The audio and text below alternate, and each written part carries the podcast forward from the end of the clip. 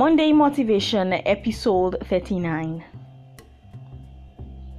We are always told to put ourselves first, and that's okay.